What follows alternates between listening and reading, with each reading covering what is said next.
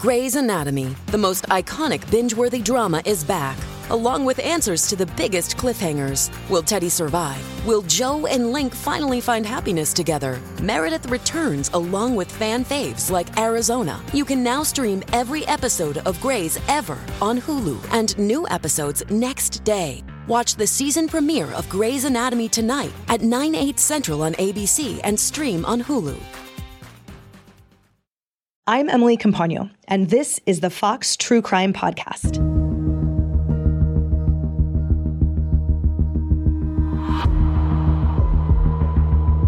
How do you grieve a person that's not dead, and how do you grieve a person that's infamous? Because the whole world is telling you how god awful your father is, and he did god awful things, but he wasn't most of the time god awful to you. So, how, how do you even have the right to grieve this person? Earlier this week, I spoke with Kerri Rawson, the daughter of Dennis Rader, otherwise known as the infamous BTK bind, torture, kill serial killer. Kerri shared details about life growing up with Dennis as her father and the shocking discovery of his secret life when she was approached by the FBI back in 2005. The revelation gave Kerri a great deal of trauma, yet, thanks to therapy, her family, and her faith, she's been able to overcome it all and learn to become herself again.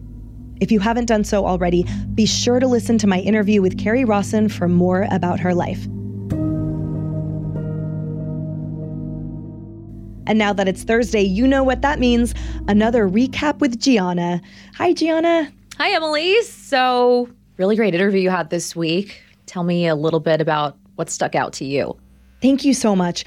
What was fascinating about Kerri's descriptions of her childhood is that she called it idyllic. And yet, the more layers that she uncovered, the more stories that she told, I realized it actually wasn't idyllic at all. And as she shared her trauma and her processing of realizing that her father was indeed BTK, it proved an unparalleled perspective into life with a serial killer.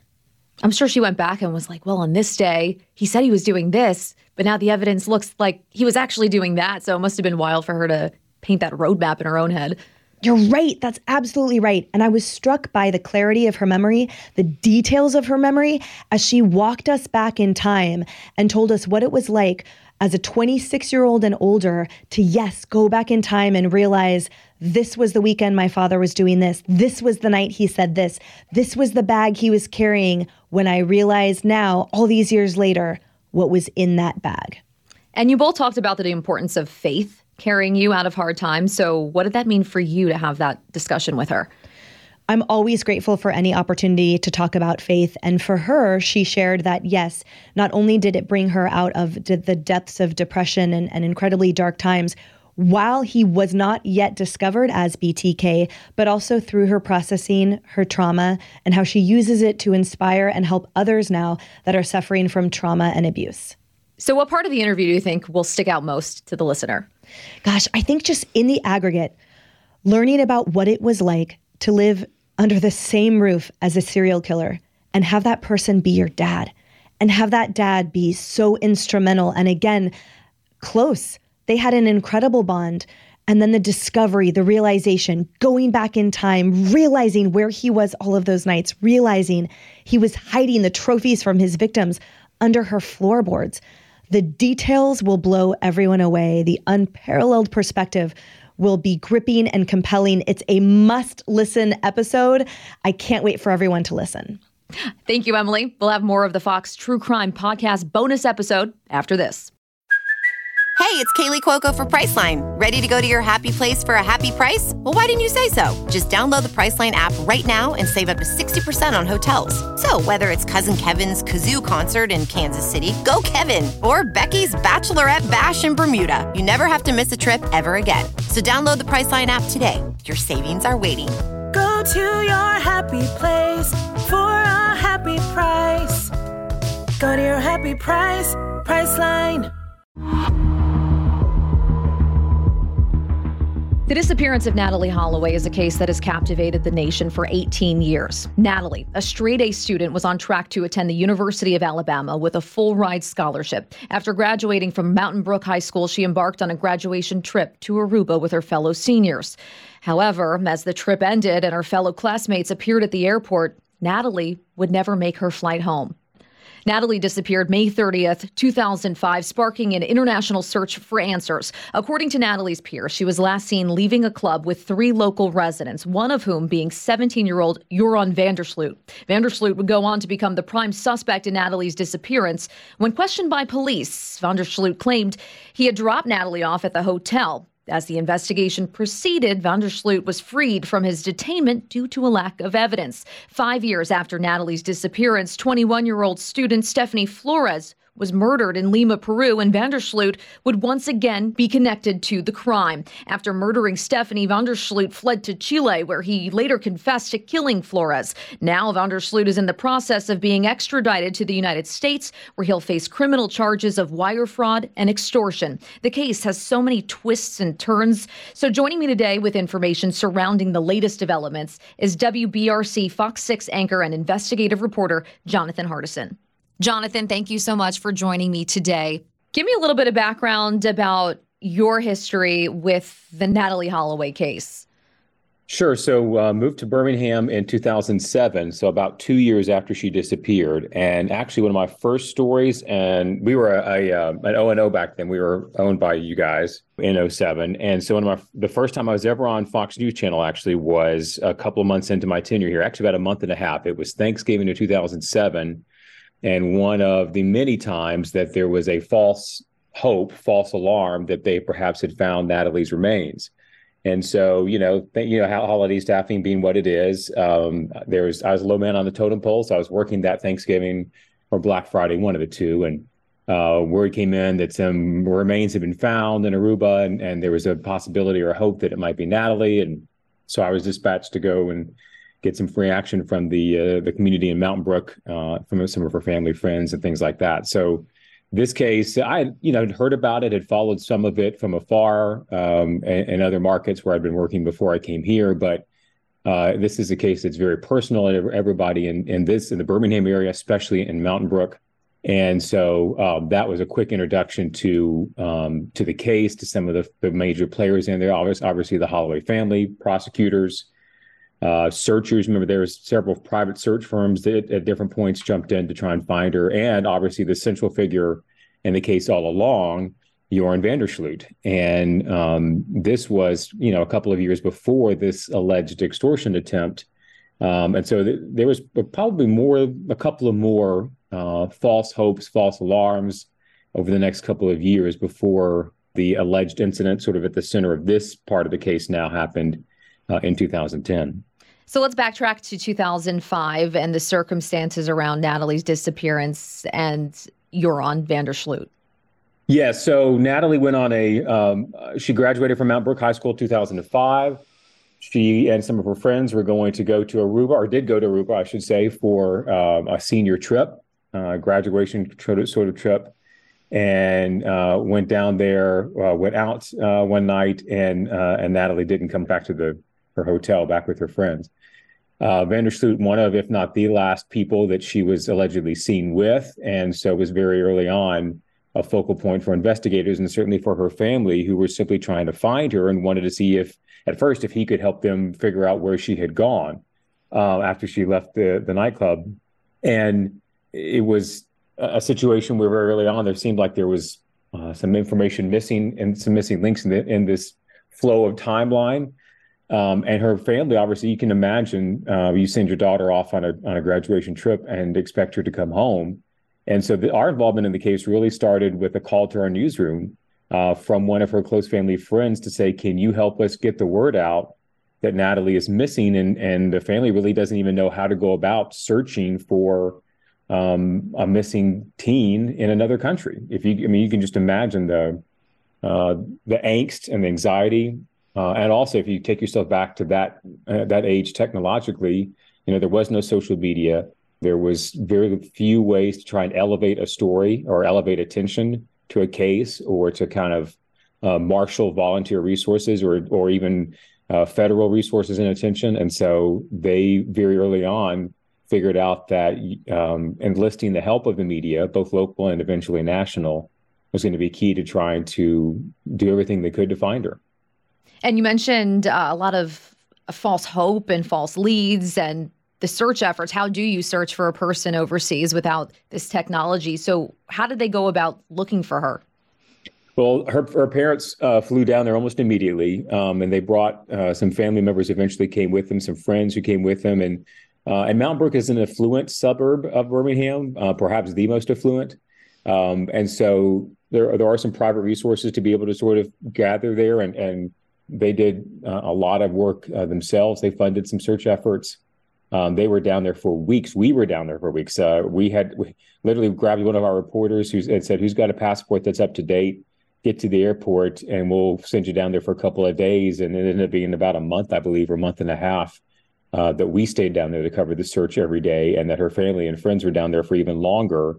Uh, a couple of private search firms, some donated their time, some were hired for a while. Obviously, the authorities in Aruba uh, did significant searching. There were several interviews done with van der Sloot and others who were with her or around her that night. Uh, they combed the beaches. I mean, it was an all-out um, effort exhaustive effort. Uh, I think you could. It's, it's fair to say. Um, and sadly, after weeks and weeks, um, nothing. And they never found her to this day. But van der Sloot was also released. So how did that come to be? If he was the only person that they had seemed to find that might know something. Uh, basically, a lack of evidence. There just was not enough evidence that prosecutors believed they could uh, effectively prosecute a case and get a conviction uh, or that there is probable cause. And, and again, you know, the Aruban uh, justice system is a little bit different than the American one in terms of thresholds for evidence and uh, and and what the the uh, the level is a level of ed- evidence that you have to have, uh, what is prosecutable, what's not. But uh, it came down to basically he was the center of suspicion, had acted suspiciously, um, and was probably the last person to be seen with Natalee alive. But there wasn't uh, enough evidence, hard evidence, that tied him to anything malicious, anything nefarious or criminal. Uh, and eventually, that is why they had to release him, uh, despite you know heavy suspicions from most people involved in the case, at least on the prosecuting, investigative, and certainly her family's side. Uh, I think from almost the beginning, have all suspected him, uh, but just didn't have enough to make that that charge stick, if you will. Uh, and then we see what happened when he went to Peru a few years later. That's where I was going to go next. So now we're going to bring you from 2005 to 2010, five years to the day of Natalee's disappearance. Something happens in Peru. Tell me about that. Yeah, so uh, in Peru, 2010, uh, and i will be honest here, I'm not as familiar with uh, this case as I am with with Natalee Holloway, but basically, uh, he eventually ended up uh, pleading guilty to killing a 21 year old Peruvian woman that he met at a casino uh, and she died, ironically, five years to the day that Natalee disappeared. So Natalee disappeared in 2005, and Stephany Flores died in 2010. And his lawyer actually went to court and argued that he killed her, killed Stephany Flores in Peru as a result of what they called extreme psychological trauma he suffered from the fallout from the disappearance of Natalee Holloway. So just a, a really tragic arc to those two young women's lives and the connection that they have, uh, and even the the use of the Natalee Holloway case for a defense, I guess you could say, for van der Sloot uh, and his attorney. Uh, but basically, he said he confessed to it eventually and said that he killed her in a fit of rage after she discovered uh, on his laptop some connection to the disappearance of Holloway. That's what he said in his confession. So, um, but prosecutors actually say it was more he was trying to rob her after learning she had won money at the casino where they met uh, said it was cruel and that he strangled her in a hotel room there. And so uh, that is why he is in a Peruvian prison now uh, and will be um, until uh, perhaps 2040, uh, serving um, a multiple decade sentence for that uh, murder to which he has confessed. And that brings us to today. His name and Natalee Holloway's name back in the headlines again, because a month after Stephany Flores, he was indicted in the U.S on wire fraud and extortion charges relating to her family. What did he do there? Yeah, so prosecutors allege, and this is a really, um, I think, twisted, cruel. We talked. We actually talked to the prosecutors who filed these charges back in 2010 this week, uh, who some of whom are still uh, working in the justice system, a couple who are in private practice now. But just just several of them remarked about how just cruel and twisted is the words that they used. Um, these allegations are because the allegation is that van der Sloot reached out to Natalee Holloway's mother, Beth, and her attorney, longtime attorney who represented her uh, during all this search process, is still uh, with her today, and basically said, "I know where Natalee's remains are, and I'll tell you how she died and where she, and lead you to where she is if you'll uh, send me a quarter of a million dollars." And so the arrangement was that that Beth Holloway, Natalee's mom, was going to give him, I think, twenty five thousand dollars up front. He would uh, lead them to the remains, get provided the information, and then upon recovery of her body, they would provide the rest of the money. Um, but prosecutors say he never intended to give her any sort of that kind of information. And once she wired the money, he just wanted to, t- he intended to take off with it. Uh, and that's why they filed those charges. So basically saying he was trying to prey upon her grief and the need for the family's need for closure to try and make more money um, off the fact that he was believed, basically trying to monetize the fact that he was the prime suspect and the person everybody believes uh, knows where she is. And that was a 13 year gap between being indicted and where we are at today. So, what are the next steps in Alabama? So we are waiting for his um, arrival, and it's funny, you know, we we keep uh, having to stop ourselves from saying being extradited back to Birmingham because he, to my knowledge, has never been to Birmingham. Um, so we have to keep saying come to Alabama, which I think will be the first time he has been uh, in in the state of Alabama. I'm not sure about even in the United States.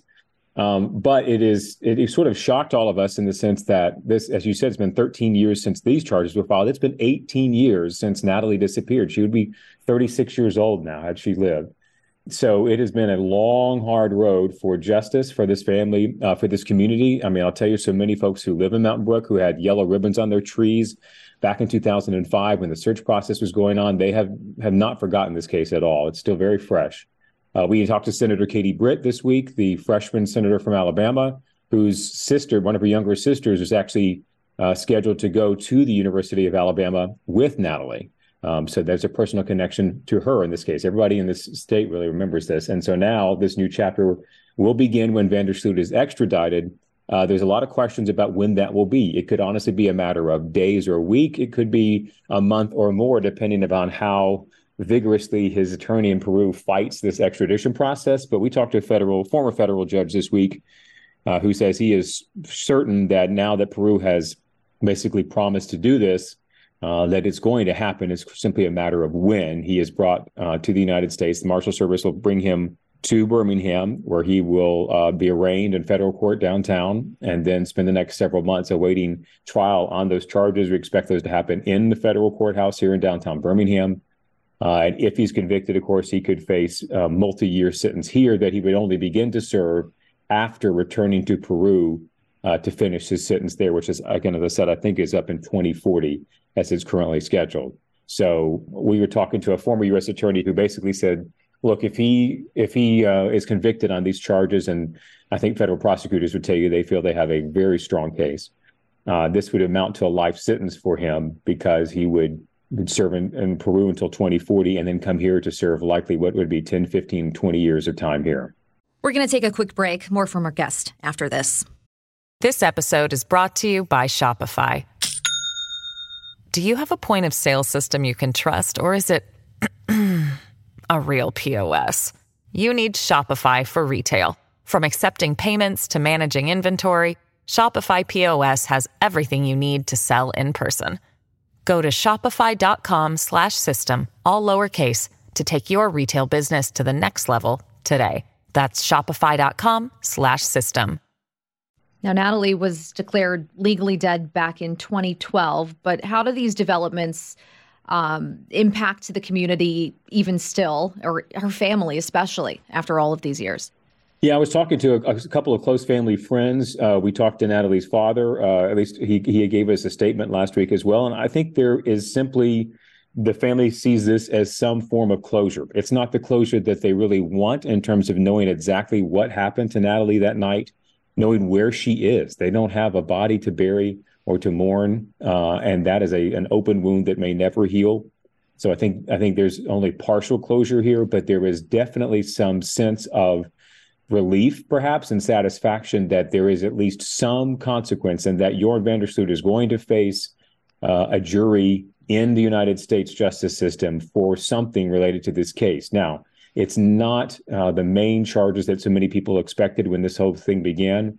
Uh, it is not the charges for killing or allegedly killing Natalee Holloway, but it is um, it is some form of closure. It is some form of justice and some form of penalty. And I think that uh, the family certainly feels like there is uh, there is some closure in that. And at this point, this may be the best they can hope for in terms of closure.